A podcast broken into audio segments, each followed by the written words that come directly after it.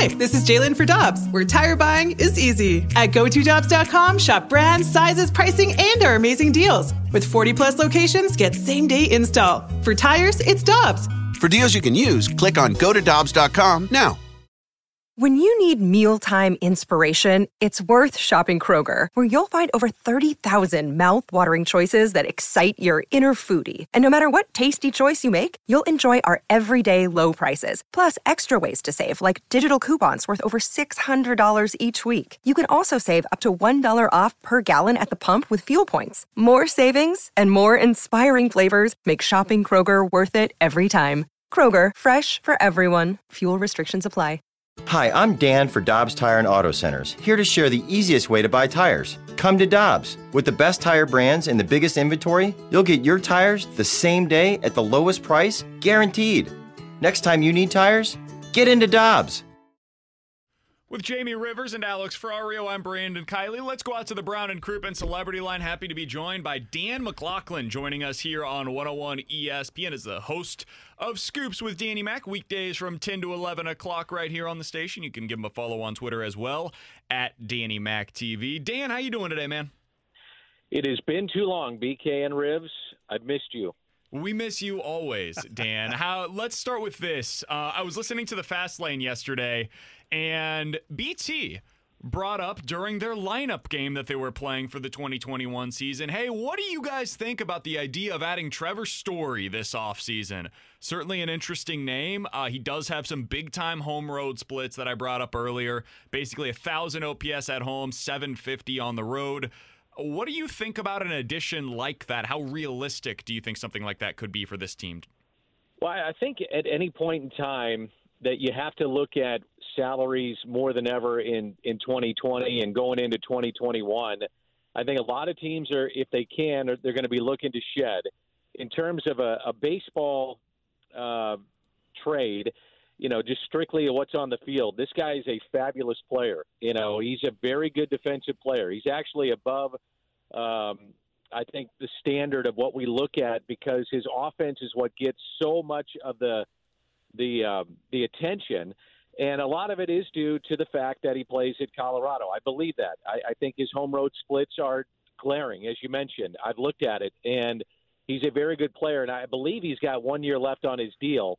So you'd have to look at that, and then what's the possibility of trying to sign him? Because historically, you know, John Mozeliak is not going to make a deal for just a one-year guy, unless he feels comfortable that there's some background there that he thinks that this player is going to sign long term.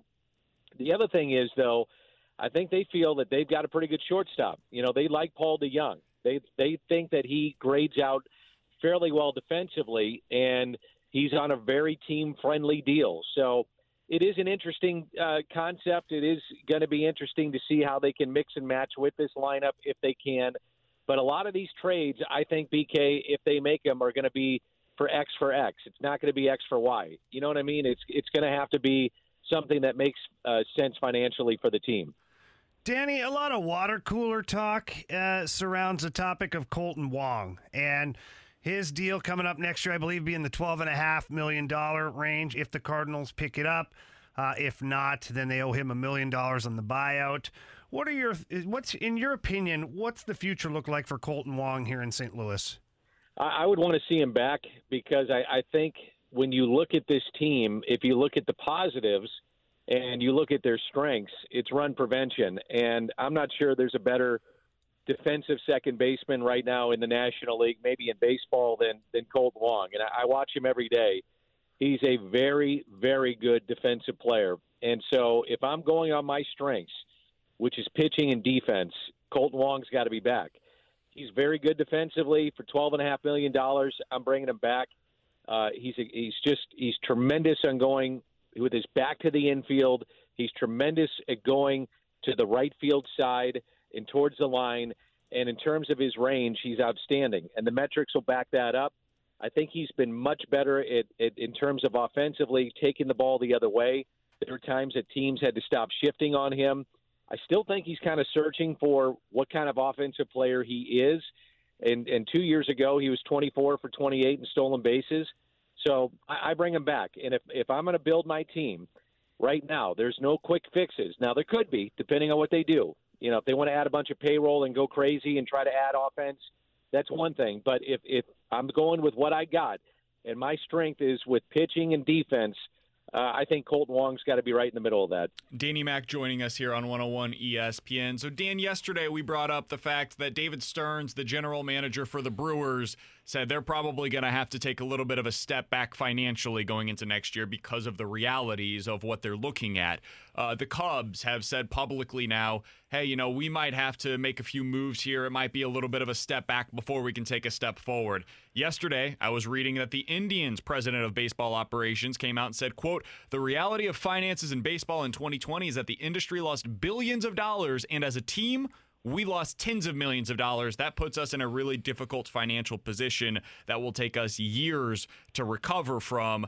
I wanted to ask you about this from the Cardinals' perspective because if that is the case, where all of these teams are missing out on so much money and it's going to be difficult for them to add, how do the Cardinals upgrade this team offensively in an offseason where there's not a whole lot of additions out there that could be had for a cheap dollar amount?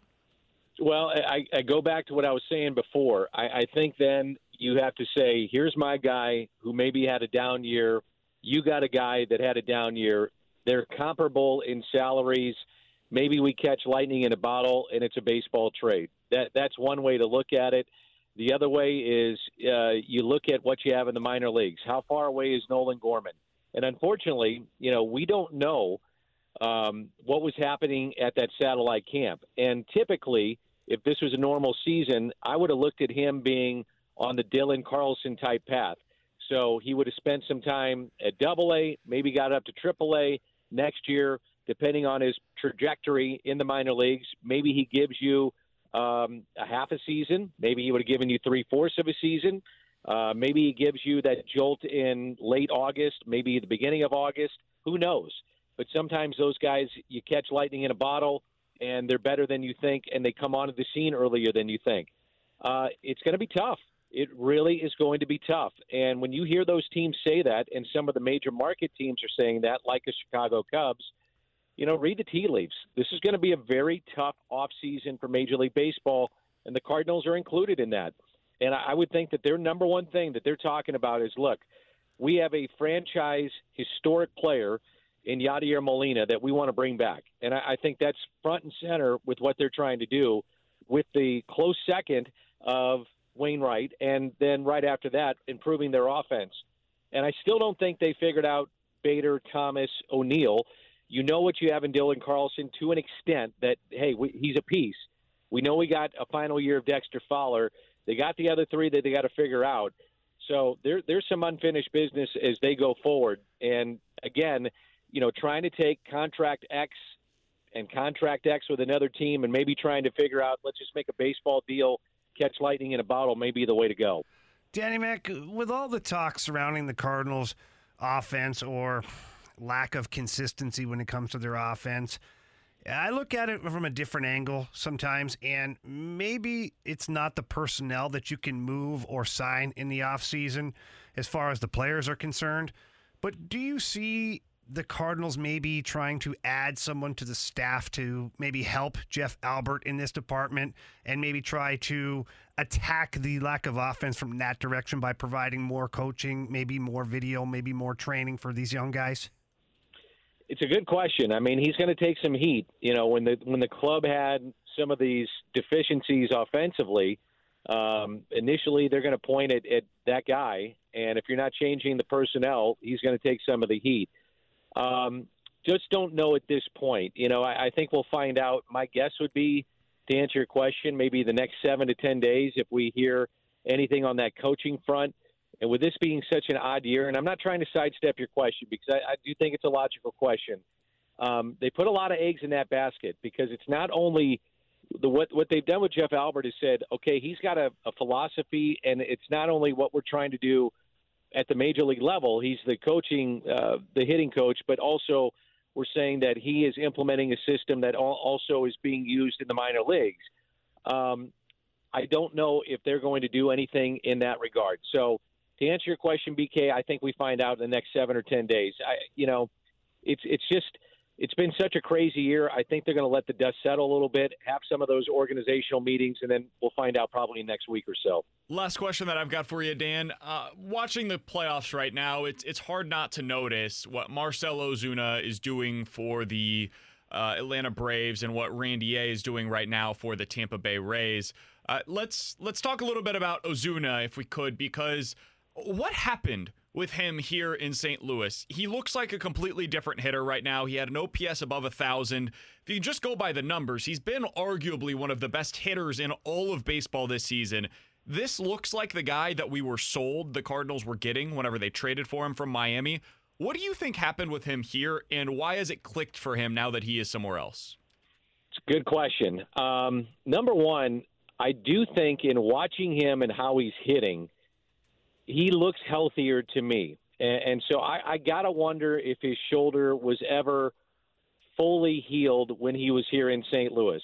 Um, I do wonder that. I wonder if just being a DH is something that going forward in his career, there are some guys that thrive at just being a DH, uh, if that's beneficial to him. And I also wonder if you look at that lineup compared to what he had here in St. Louis – you know, he was asked to protect Goldschmidt, and then you got to wonder about the protection around him. And so when he's when he's in, you know, right now looking at some of the bats around him in Atlanta, there's a lot of weapons, and it's not just Marcell Ozuna. And I have not been able to dive into the numbers of how he's being pitched. I would like to. I would like to see how he's being pitched.